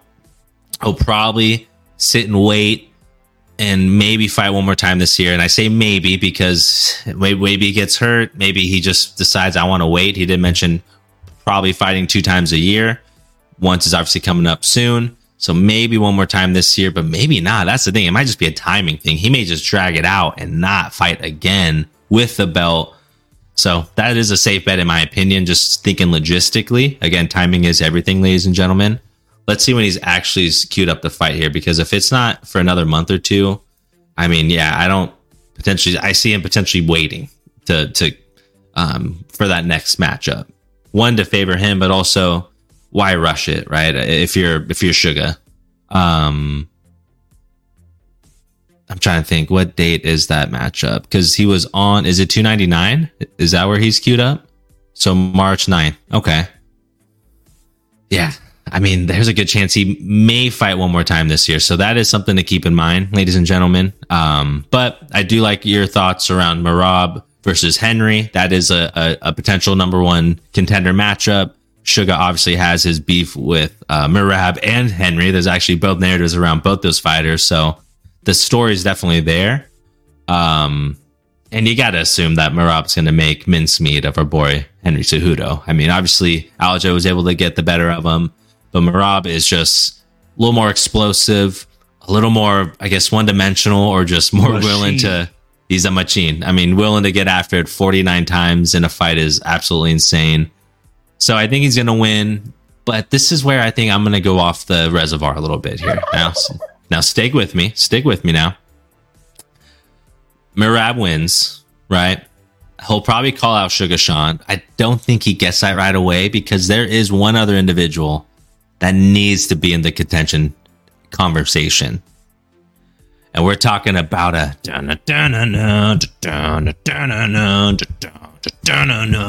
off to never never land. The Sandman's coming in to steal the show 24. It's his year. Corey Salmon Hagen is the Pokemon. Off to never never land. Corey Sandhan. Sandman Sandhagen, brother. How are we not talking about this guy? He's in the conversation. I think he goes and fights Merab. I think he channels his Jorge Masvidal moment. He knows what Merab's going to try to do. He's going to try to sniff his crotch 50 times in 25 minutes. He's going to going to run out there and whoa, throw some knees or some feet or some elbows. He's going to knee him right there. And I think he's going to knock him out. Crazy. Stick with me though. We've seen crazier things happen, y'all. I think Corey Sandhagen is deserving of a title shot. He's gonna have to go through hell. He's gonna have to beat the fucking juggernaut. But maybe he's Deadpool. Maybe he's able to do it. I don't know, brother. What you think? I think you're a little bit crazy, man. um, no, I mean, I, I'm not mad about it. I'm not mad about it. Uh, so basically, it sounds like you're leaning towards the Sandman, Corey Sandhagen. Sugar and and Sandhagen. Those are that's where my money's Sugar going this year. Sandhagen. All right. Little sugar, little sand, baby. Little I'm sugar, little sand. Little sugar, little sand. Oh man, I'm not mad at it. I'm definitely not mad at it. I am May not agree, but you're not mad at it. I don't agree. I definitely don't agree, but I'm not mad at it. Um, I'll take it. I'll take it. it's tough. It's gonna be tough for Sandhagen to get past Umar or Merab. That's the thing. um, Umair there too. Oof. Ugh, yeah. He's sitting around, lingering. It's gonna be tough, man. I think it's gonna be tough. Um, the other name that I have here, because you know I, I can't I can't just go one. Um, if you're going two on this one, I'll go ahead and go two on this one. I'll go Merab and I'll go Chito Vera at plus one thousand odds. It's hard not That's to because he's odds. gonna win the belt in literally just a couple months. Dude, that's it. Woo hoo hoo. You, you watch your mouth. You watch your mouth. I'm just It could happen, telling you what I think, bro. I, I It think, can I think happen. Chito's gonna win it. He's beaten him before. Can happen. I mean, I saw a tough guy, Fight man. Week last year, and he was he was so high. I don't know if he feels pain, bro. Sugar be he walks around with his little uh, he was for sure on bag or whatever. or something. Oh, He- probably we, that. We took a picture Yeah. with him, and it- Yeah. he was actually a- along the same picture panel was Pedro Munhoz. They're standing next to each other. No idea they were going to fight each other a few months later, obviously. Um, right. But at, at random, like we look up and we're like, dude, Chito looks pretty gone right now. and then we look down and like we finish our drink and we look up not not even two minutes later and all the rest of them are still there taking pictures with the fans and Chito's nowhere to be seen. And we're just like, where did he go? Like he fucking just ninjaed out of the way. Um Houdini. Houdini'd himself out of there. But yeah, I think he's gonna do the same thing into a belt. I think he's gonna Houdini himself into the belt. I think he's gonna get it done. Um It's fair. Drew said Dana White went on IG Live about 20 minutes ago. We get more 300 announcements tomorrow. Let's go. Yes. Yes. Yes. Love Inject that. it right into my veins, baby. Thanks, Drew, for the Love that. update. Thanks, Drew, for the update. We appreciate it. Drew Schefter over here. Said uh, Chito has already beat the current champion. Yes, he has. Yes, he has. And he will Right, you again. are, Cotton. Right, you are. Easy, easy money here. Plus 1,000 odds on Chito Vera. And uh, you already know my other one's going to be Merab the Machine, Dvalishvili. Now, Nano, I'm going to let you take the lead on this next one here because it's your turn. Where as we're popcorning back and forth, Popcorn. men's UFC flyweight. My guy. Oh, This is a fun division, man. This is a fun division. Uh, and I, I think I probably have a little bit of recency bias because we just saw the champion display his dominance over my boy Brandon Royval. So I'm going to lean with uh, Alexandre Pantoja. I think he's going to retain it. The dark horse for me is Brandon Moreno. That's the only other person I'd possibly put any other money on because that's my guy. Okay, Viva Mexico, si se puede. Um, I just am a huge fan of him. I'd love to see him have that chance he's always one fight away. So it is very likely to happen. He's always willing to be the backup fighter or, like we talked about, being available. So Brandon Moreno's always right there within striking distance. There are some tough guys, all right. And Amir Albazi at plus 400. Muhammad Mokaev making his uh, a jump here at plus 800. Man, you know, I mean, interested, but no, I, I, think as you as I look down that list, it just feels like Alexandre at this point is the guy. I think it's his reign at this point. I'm quickly going to look how old he is because 33. He might stick around for a little while. Yeah, I think he's going to be around for a little bit. That's my pick. Brandon's my second. Tico Tech LLC here. Is Drew the guy who said, I want to oil you up in Dana's life? To which Drew responded, I'm already banned, sadly. oh, I love our chat. It's the best. Um, so, uh, with that being said, I, am going to go ahead and just outright agree with you. I think Alessandro Pantoja is the safest bet here on here um, as far as flyweights go. But you know me. There ain't nothing about your boy that yells safe. All right. Uh, so we're gonna be a little bit dangerous. We're gonna go plus 400. I'm gonna go with the Prince. I'm gonna go with the Amir Albazi.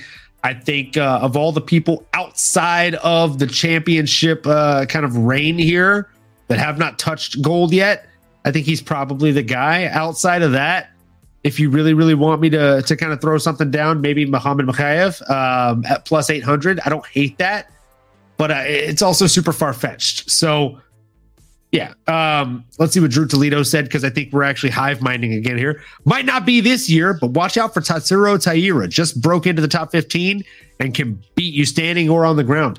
If he was top nine already, I would probably put him for my 2024 futures. But he also seems like someone that is weary of the Icarus effect and taking a slow roll route to the top. Very, very smart. We have been high on Tatsuro Taira on this channel for a while. Um, I'm pretty sure you and me have watched him fight a couple times in my living room, Drew. So you already know I'm riding that fucking train. I've been riding that train since before other people have been riding that train. And uh, I know I me mean, and Drew man. have both been on it. And, and so is the, the co-host here, Nano. I mean, he would be chasing history if that were the case because he would be 23 years old. He's 23 years old now, I should say.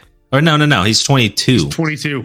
He so he'll be 23 next year. year. Yeah. And that's how old the goat John, Jon Jones. Jones. was. So, ooh, that, I mean, you're talking about greatness now, Drewski. I'd love to see it. about it. As someone else to have that conversation, yeah, have. Hey, he's an absolute savage. Like um, he mentioned, he has all the tools, and so does an Amir the Prince Albazi, brother. That guy's an absolute savage. Find out of Iraq. I mean, dude's putting on for his country, man. Even though you know, I know I, I said Iraq. Some people may have their feelings. Believe that aside, y'all. He's a great fighter, great human being. And dude is a savage, man. So dude's an absolute fucking beast. He's putting he's on facing, for people, fighting out of Baghdad, Iraq, to be specific. Uh, the prince is the man. And he's fighting my guy, Brandon Moreno, February 24th. So that will be the telltale sign. If he goes out there and he gets past handles Moreno, my boy, that's huge statement. Yeah, yeah. Can't deny him after that, right? I mean, can't deny him that title shot. I would say so. And also shout out to the chat here with the Panini cards. He said, I also have a high value rookie cards of him. So, you know, money. Um, love to see it, baby. Love to see it. We'll have to bring those international fight. We can get them signed. You know what I'm saying? Uh, so we are we are in different boats. It seems like on this one. Seems seems like you have Alessandro Pantoja and your boy Brandon Moreno. I've got Alejandro Pantoja and Amir Albazi. Um, more heavily leaning towards Amir Albazi, if I'm being honest here. And uh, you know, I always like to be honest here, folks. So moving into the women's UFC bantamweight belt here, guys. This one is arguably the dumbest one to bet on. Um, just the dumbest one to fucking bet on, because we don't even have a champion right now, right? Like uh, Juliana Pena hasn't fought in 25 years. Uh, Mayra Bueno Silva is the second best bet that we have. And I love Mayra Bueno Silva, but come on, folks. Like, there's so many other names. Like, this is where you sprinkle some random shit to make some money. Okay. Let's just be honest here. Irene Aldana plus 750, gonna sprinkle some on it. Why the fuck not? Because why not? Because why not? Um, like Valentina Shevchenko doesn't fight in this weight class. Do you understand me? And she's the same plus odds as this top five ranked female who actually does and put on a potential fight of the year. So I'm going Irene Aldana on this one. That's my big pet. Uh, that that's that's my my big pick. I'll probably hammer like a solid unit into that one just because it can happen, and if it does, it's pretty solid money. Um, I honestly don't know if there's going to be a lot of other people that I hammer a lot on on this one. Holly No. Holm is not in the title picture. Luana Santos is not in the title picture. Karol Rosa is just nowhere near it after that loss. I mean, yeah, I, I'm not going to throw money away on this one. Yeah, this is a tough division, like you mentioned. It's it's borderline um, on the fringe of even sticking around. You know, there's a lot of con- controversy, but um, all things considered, uh, Juliana Pena seems to be the odds favorite here, plus two fifty. Man, I mean, she is mentioned wanting to find the cha- wanting to fight the champion um, who is going to be crowned at UFC 297, and that's going to be between Mayra Bueno Silva versus Raquel Pennington. So I do like uh, Mayra Bueno Silva in that matchup to beat Raquel Pennington. Um, Shitara, that is Mayra Bueno Silva. I think she's got a lot of great tools. She's a strong girl. Um, but man, I mean Juliana Pena, like she she's a savage as well. I, I do. It's tough for me to think about her. I mean, I did see her beat Amanda Nunes live in person. I saw her shock the world there with my beautiful fiance Amy, who treated uh, us to that fight there. But boy, oh boy, like that was um, quite a sight to see. I'm probably gonna always put a little money on Juliana Pena. It's cringy. I don't love it, but that's the safe bet. What's crazy to see is Valentina Shevchenko at plus 750. Just the same odds as Irene Aldana. I mean, I know we were kind of playing a similar game here. We're going with our first choice and then secondary, maybe a safer option, but the same odds as Irene. I mean, man, what if Valentina just says, you know what, Alexa got me a couple times here. I know I've said in the past I want to stick at 135, but I'm just to stop doing the weight cut or 125, excuse me. But I'm to stop doing the weight cut. I'm just to go fight at 135, go get another title, add to my legacy. I mean, she's an immediate favorite, one fight away. Maybe you throw her right into a contender fight. And man, she's got all the tools as well, brother. I mean, she can maybe get out wrestled a little bit by some of these big girls, right? Like a Juliana Pena she can also strike with the best of them, man. I mean, and she looked damn good against Alexa Grasso, right? I mean, you can argue. Was there a point deduction? Am I mis am I misremembering this, or was it just a split decision that, or no, someone scored a 10-8, right? It was the 10-8 con- controversy, It was a 10 8, yeah. the 10-8. So, yeah, I mean, arguably could have won, right? Arguably could still be champ, but if she does decide to go up, boy, that's a that's good. It's good odds. Because that's just yeah. I mean, what do you think there? I mean, it Or, are you assuming she does? Yeah. Do you think she'll go up though? odds. I, I just don't know that she'll go up. Yeah, she's mentioned not ever want to go up. There's just And no again, she reason. did- It's yeah. like it's like Demetrius Johnson. Like they invented flyweight for him. Why go back up to bantamweight? Doesn't make sense. They did you a favor by making a weight class that that befitted you. Why why kind of bend them backwards to to go back on it? Um, so I mean, I, I'm with it. I don't think it's the worst idea, but I'm, I'm sticking to my guns on this one. I think Irene Aldana is probably a safer bet than hoping Valentina goes up. Um, but we can talk about Valentina's weight class if you want to, if you really want to. Is that where your money's going there? Do you think she's going to dethrone my girl Alexa Grasso? Because I'm throwing my whole bank account at my girl Alexa, man. I'm Not backing up the brink truck.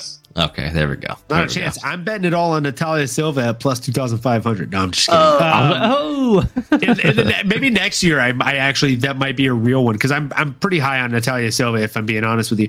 But Jeez. My my two picks for this one are going to be Erin Blanchfield and Manon Fiorot. I think Mm. Manon is uh, just an absolute beast in this one. Uh, yeah, I mean the, the Wow. French mixed martial artist is an absolute beast, and I say that on purpose because her nickname is literally the Beast. Um, she trains out of the boxing squad. She is a stud. She's a finisher, right? Uh, you you typically in women's fights don't see a ton of knockout artists, but that is exactly what she is. She's got 11 wins, six of them coming by way of finish. All six finishes are by way of knockout slash TKO. Um, more often than not, it's by punches. Uh, so I think she has like five knockouts by punches. She's very fun to watch. I think she's a bad matchup for pretty much anybody in the top five. I think she is a bad matchup for Alexa Grasso. I think she's a bad matchup for Erin Blanchfield. I, I think she's a bad matchup for Valentina Shevchenko. Call me fucking crazy. I also think she uh, is a bad matchup for Taila Santos. The only person that I actually worry about her fighting is Zhang Weili, because I think if they just go toe to toe in the center of the octagon, Zhang beats her on power. And Zhang is pretty fucking crispy with her form too. So a lot of different kind of um, ebbs and flows to that fight. I think that, yeah, I think I think Manon is probably my bigger bet in this one. And what's crazy is I'll really know who to who to hammer it in on after their next fight happens in March because Manon is actually fighting Erin Blanchfield. So Ooh, yeah, my two bets are fighting right each there. other. Yeah. Um, and I think the winner is gonna make me money. that's a good call. It's a good call, brother. I'm definitely worried. I mean, uh, my my money's on Alexa Grasso. I think she's going to continue to you know r- have her reign. Um, I think she's so well rounded. She's proven that she's dethroned the previous pound for pound best, potentially still one of the best ever in that weight class. Um, and that being Valentina Shevchenko. I mean, her her career speaks for itself. So that title, being the queen there, like um the the Targaryens, uh, like my girl, um, am I like her name? Khaleesi, Daenerys. Daenerys. Who's Khaleesi? What am I thinking of these other names? Daenerys. Yeah, But, Khaleesi. um, Khaleesi was. it is Khaleesi, called right? her. They called her Khaleesi, but her name was uh, Daenerys Targaryen. Yep, you're right. You're right. But no, honestly, the the the Jon Snow in this equation, or the the the the villain is Manon Fiorot. Man, I mean, sure, her striking is absolutely insane. She's got yeah a ton of knockouts on her background. Uh, she's vicious with her with her strikes, man. She's got that like Stephen Wonder Boy kind of uh, karate like style with her kickboxing pedigree um or i don't know if it is it karate or kickboxing? I, I feel like i'm i'm jumbling together as we speak here but i mean her her variety of strikes is just a freaking sight to behold ladies and gentlemen. She's and she's a tall strong lengthy you know like big framed woman. So she uses her size really well. She can get those leg kicks on you even if you're trying to escape you know run away in the octagon boy, she's she she's gonna find you. Like she's a she's a problem. I, I would be worried for my girl Alexa. The only silver lining is, hey, with more limbs, there's more for you to grab onto. And Alexa, if she sees a limb, she sees a leg, I think she'll grab onto that thing and try to rip it off. So, um, that's gonna be a hell of a fight. Hopefully, that gets queued up sometime this year. But Alexa Grasso versus Manon Fiorot will be a banger. First off, she has to get through Erin Blanchfield, but she's no walk in the park. I got to give her her flowers as well. She does have a strong, well-rounded game, and if she gets Manon Fiorot on the ground, hey, what's she going to look like there, right? Can she stuff the takedowns? Can she um, handle herself in the grappling? But like you said, like she's a vicious fighter that's looking to, to get you out of there. So at all any opportunity there is to be offensive to land a strike, she's she's finding it and she's hurting these girls and she's getting them out of there. So she's a problem. It's going to be a fun one. That's definitely probably my dark horse. I hate to say it, but I got to be, you know, somewhat unbiased here on this program and uh acknowledge that that would probably be my second my second bet. I hate to say it, but Alexa Grasso number one, as always. Don't get it twisted, but Manon Fiorot is a safe bet, ladies and gentlemen. It's a good bet. Pretty, pretty safe bet. Um, speaking of safe bets, just going to take a quick side tangent. One of the guys in our, our Twitter group chat that uh, is, is a hell of a capper, D Baby Billionaire here. The guy has won a shit ton more money than we have. Oh yeah, Dude is an absolute beast. He just posted his first official bet of 2024, and it is a five thousand dollar wager that he hits. Uh, so he is putting five thousand dollars down on a two leg parlay. Tom Nolan moneyline and Joshua Van moneyline on the prelims this Saturday. Five thousand to win nine point four thousand. So uh, Joshua Van, I do like Joshua Van. That's crazy. Yeah, you can find the that two prelim fights. What a legend! What a yeah. legend! Fun fact: When we were at IFW, uh, Jalen actually bet the four favorites on the early prelims, and all four favorites ended up hitting, and oh. uh, that funded his his bets for the rest of the night. And then as DDP was walking out against uh, Dricus, he's like, "I think I might put a hundred on on." Uh, I think he was going to put it on Rob. I can't remember. I was pretty I was pretty faded. But I remember I looked up and I was like, put 200 on DDP. And he's like, fuck it, I'll match you. And then DDP went out there and did what he did against Rob. And we had 400 oh, on him. Oh my God. Damn, so you guys was hit. Very expensive alcohol after that. Yeah, that's sick as Yeah, that's legendary. That's legendary. Oh, yeah. On a boy. On a boy. So yeah, we hit we had a we had a pretty good night that night. Um we had a pretty good night that night, folks. Yeah. Uh, speaking of good nights, you want to have a good night for yourself? Manon Fiorot, probably the safe bet there. Um, if if you don't feel super confident doing that, then do Manon Fiorot and sprinkle a little like Salt Bae on Alexa Grasso. Uh, and with that being said, we are here, folks. We are into the last weight class of the night. We got the women's UFC strawweight division. Final futures bet this is another one that I'll be honest for me, pretty easy. Pretty fucking easy. But I'm gonna let you take the lead on this one. Because of how easy mine is. I don't really have a ton of heat behind it. I just feel like I'm gonna be like, there's there it is on the table. Boom. That's my pick. I mean, it's and we can maybe just maybe we're gonna be in agreement here. Maybe we just talk about how much of a badass this fighter is and how she's even a potential heavy favorite. If you say the up. same name as me, we're doing one last shot to close out the show. There's no fucking chance. Well, well, okay, okay. Well, now I'm now I'm definitely thinking it, we're not on the same page. there goes all my confidence. I'm going Zhang Weili. I mean, there's no one else. Okay, I think is right, we're not on okay. the same page. Okay. what? Are you okay? Talk to me now because mine is minus 125. She's a beast. She's well rounded. She's doing everything right. But lay it on me, you MMA anomaly. You know me, man. Uh, mixed martial arts, something a little different. It's an MMA anomaly. That's me. So I'm going to go ahead and go with the opposite here. I'm going to say Tatiana Suarez, she Khabib. I think she gets it done. I think this is the year for her. I think this is the the power year for her and Patchy Mix.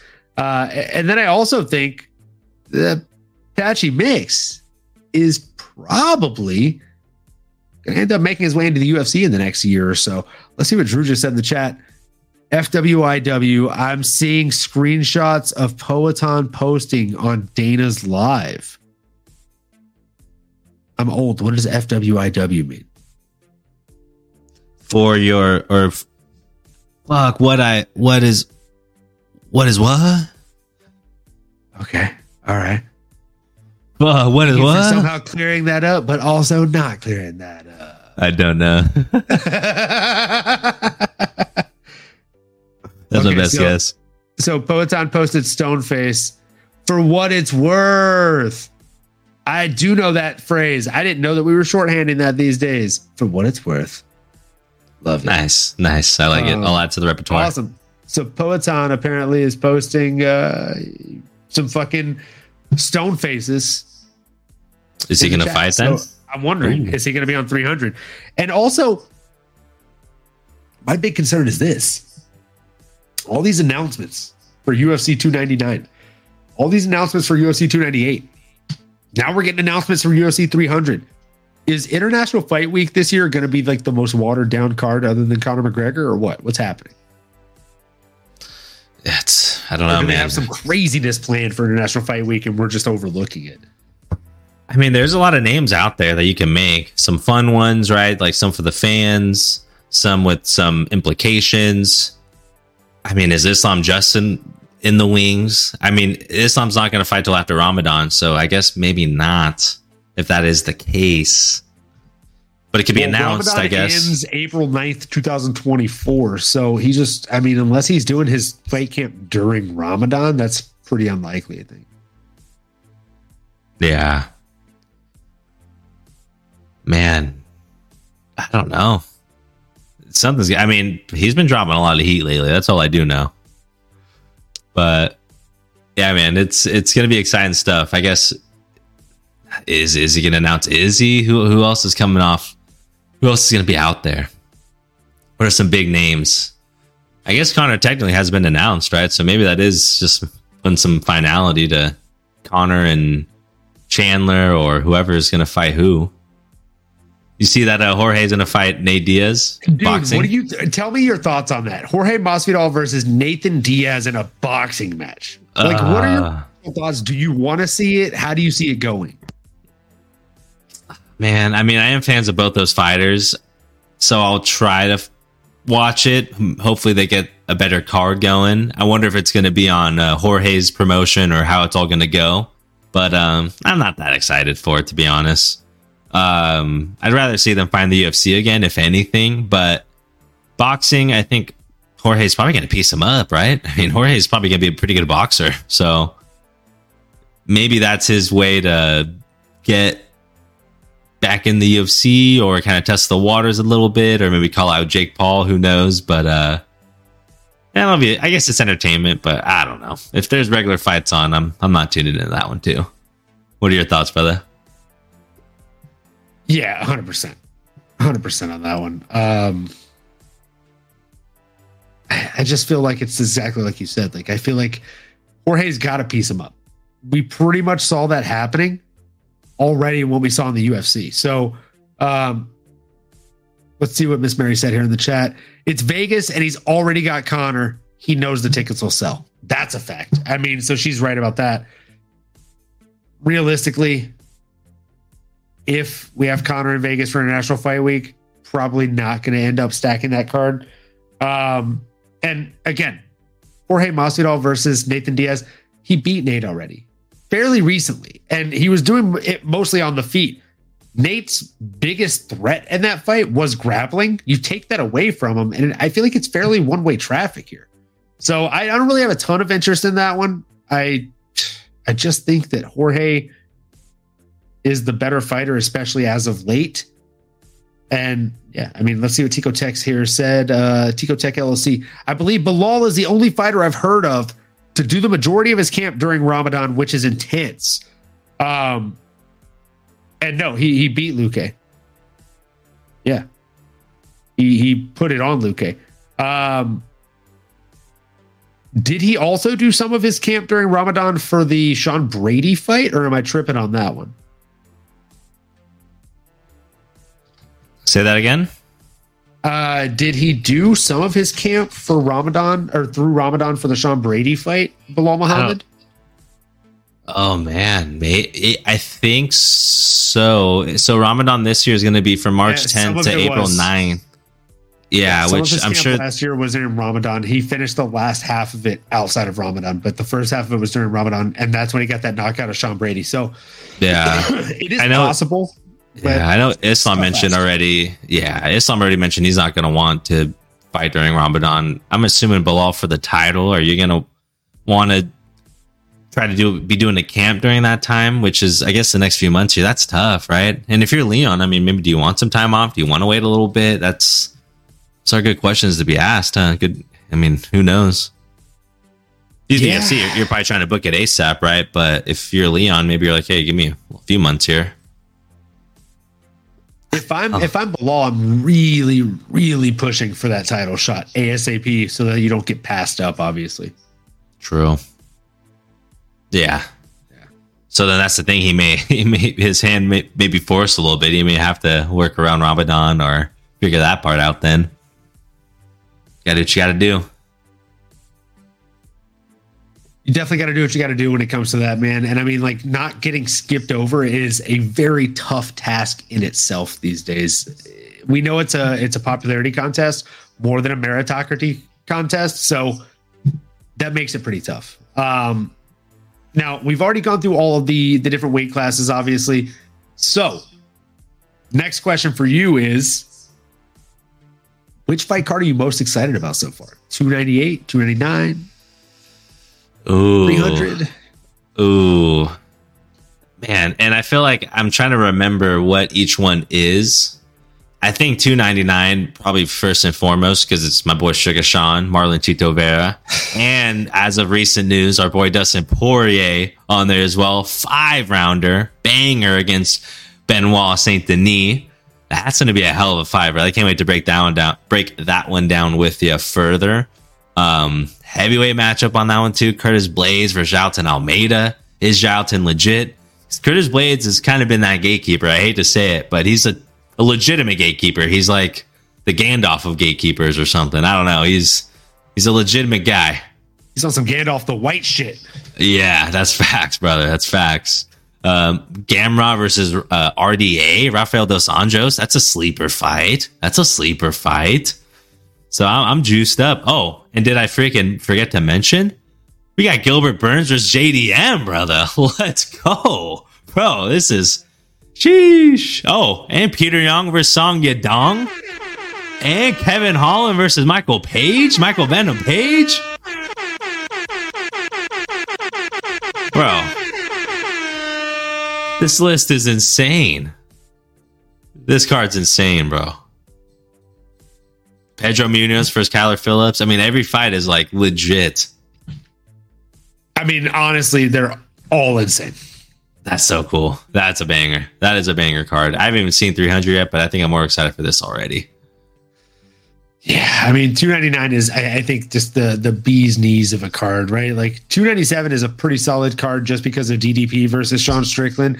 Oh, and, Oh, yeah. 298, I mean, Ilia versus Alexander Volkanovski, Tai Tuivasa versus Marcin Tybura, Henry Cejudo versus Merab Dvalishvili. Pretty solid. But hmm Dustin Poirier versus BSD, Vera versus O'Malley, the rematch. Maycee Barber finally getting the chance to really step it up in competition and go against the ultimate gatekeeper, as you said, and Katlyn Chookagian. Like the implications alone on this one are huge. Curtis Blaydes versus Jailton Almeida, the fight we were supposed to see. There's so so many, and and like even if you just look down at the early prelims, Michel Pereira coming in against Mikhail Oleksiejczuk. Like this is just got banger written. Banger, dude. Banger. And like you said, brother, 298 is nothing to mess around with either, brother. We got some heavy hitters, bro. Geoff Neal versus Ian Machado Garry. Robert Whitaker versus Paulo Costa.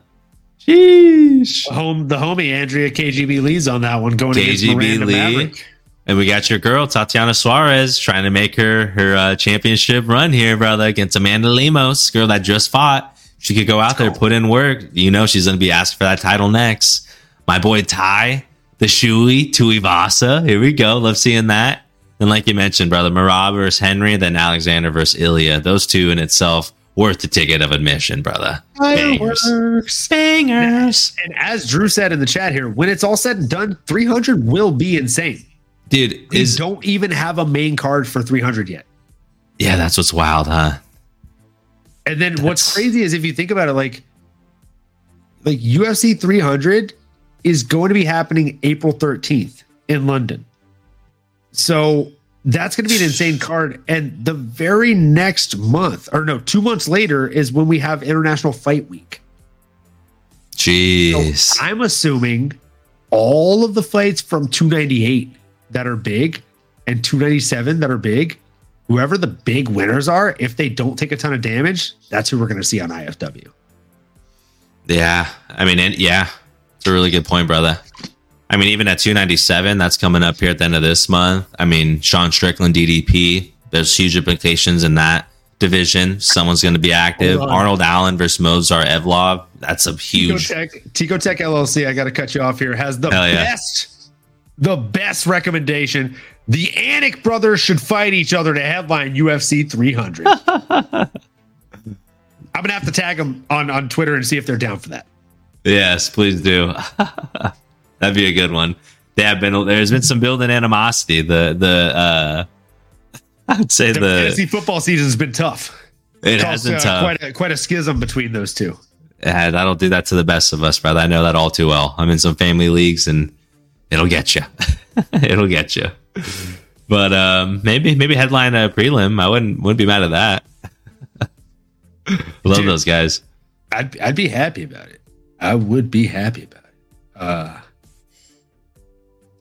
wait, prelim. What's happening? So, twenty nine minutes ago, Max Holloway tweeted the the John C. Reilly like looking around in confusion gif. So I'm thinking maybe he's going to be on UFC 300. Ooh. Against who? Well, the first comment on the post is a picture of Giga Chikadze. Whoa. Josh Emmett said he'd be willing to fight Max Holloway next. That'd be Other sick. people were saying UFC 300 Max versus Gaethje for the BMF belt. Oh, that'd be wild if he goes up and damn that. I mean, damn, that'd be just a sick fight. It'd be wild. I mean, take my money, folks. I'm down. Jeez. Josh Emmett called out Max. Maybe it's Max for a title eliminator. Josh Emmett versus Max Holloway. Yeah. I know Aljo wanted Max, but I don't think that's happening, right? I think they talked about that already, or is that? Yeah, Aljo's coach. So I think Ray Longo said that that fight's off. Yeah. I don't think that fight's happening. Damn. Max Holloway, yeah, this did come out a while ago that he was eyeing a BMF title fight, one for the fans. That'd be fucking nuts. Bisping Yeah. versus Dominick Cruz, the battle of the commentators. Wow. I'm kidding. I'm kidding. That was a great joke, Drew. Um, I, I I would be down to watch that. So yeah, there you have it. Uh, those are our picks. Now the question is, what are the ones that you feel most confident in? Do you have like a top two?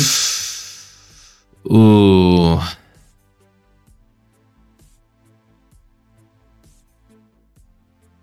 Probably Pantoja and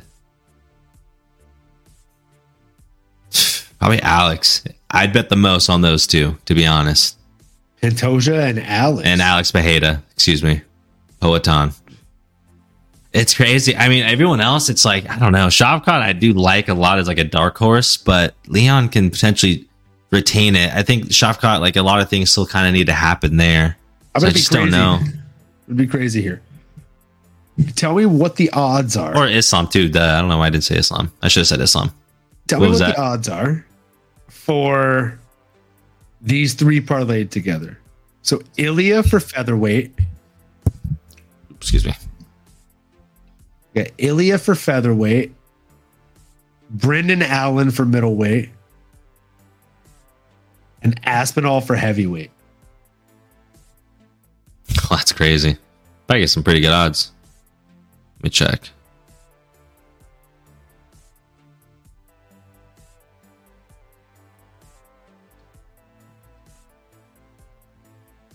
Okay, sorry. It's taking a second to load here. I had to Oh, you're good. get my face recognized. Good. Okay, so you said Tommy Boy? Tommy Aspinall, Uh huh. And then it was. Brendan Allen, Oh, nice. Okay, one sec. All in on my boy. All in. Okay, yep. and Ilia Topuria. Nice. 10 pays 1496. 14,000 14,000 odds, 14,860. Yeah. So five units, put- that gets you 748. Yeah, we'll put we'll put two units on that. Out of boy. Out of boy. That's nice. I'm happy with that one. That'll That's be a nice solid. that'll be a nice little surprise on December 31st. Sheesh. Can't wait. That's some good ones, brother. I know. I'm gonna have to try to find a parlay. I'll be laughing my way here. all the way to the bank on December 31st. Hey, money in the bank. Shoddy, what you think? Hey! Atta All boy. right, guys. Well, that's it for our future bets. We appreciate you tuning in with us. Tune in again tomorrow where we will actually be breaking down the upcoming UFC fight card. It is the first fight card we've had in like what feels like three years, but it's only been about three weeks. Uh, we have Magomed Ankalaev coming in against Johnny Walker to headline. But before then, we have a hell of a preliminary card set up for you. We got Andre Arlovski coming in against Waldo Cortes Acosta. We got Matthew the Jedi Semi coming in against Preston Parsons. We got Marcus McGhee, fucking bad motherfucker himself. Maniac. Let's go. Bolaños. I mean, there's there's a lot of fights, guys. I could literally go on and name every single one of them. Not gonna do that. One more I will name though is fucking Ricky Simón coming in against Mario Bautista. Oh, you gotta be watching that one. Fire banger, all over it, folks. Banger, Just, dude. Couple of AZ fighters. Let's go. I'm gonna be had tuned to, in for to yell Arlovski's name out just to get Drew's attention. Yes, our, yes, Drew. Arlovski That's is the still go. fighting. Andre. Um, we got to meet him at IFW. He's terrifyingly huge. Oh, dude, so solid. He felt like a tree trunk. I believe Um, it. Genuinely felt like a, a human tree trunk. So that's it for the episode, folks. Make sure that whether you're new here, old, returning, whatever the case, you like, comment, subscribe, smash that bell for notifications. And as always, we really, really, really appreciate you spending your Tuesday night with us. Or if it's a later date, we appreciate you spending whatever night it is that you're spending right now listening to us. And all we ask is that you keep on going and keep on growing. We'll see you tomorrow, folks. Thanks again. You've been listening to the MMA Anomaly Show. No filter. As you may have been able to tell, we dig the MMA, and our passion is to dive deep into the upcoming fights, give you our expert breakdowns, and help you make sense of all the chaos that is the fight game. We hope you've enjoyed the show. If you did, make sure to like, rate, and review. We'll be back soon, but in the meantime, make sure to find us on YouTube, Twitter, Instagram, and Twitch at MMA Anomaly. Be cool, and we'll see you next time.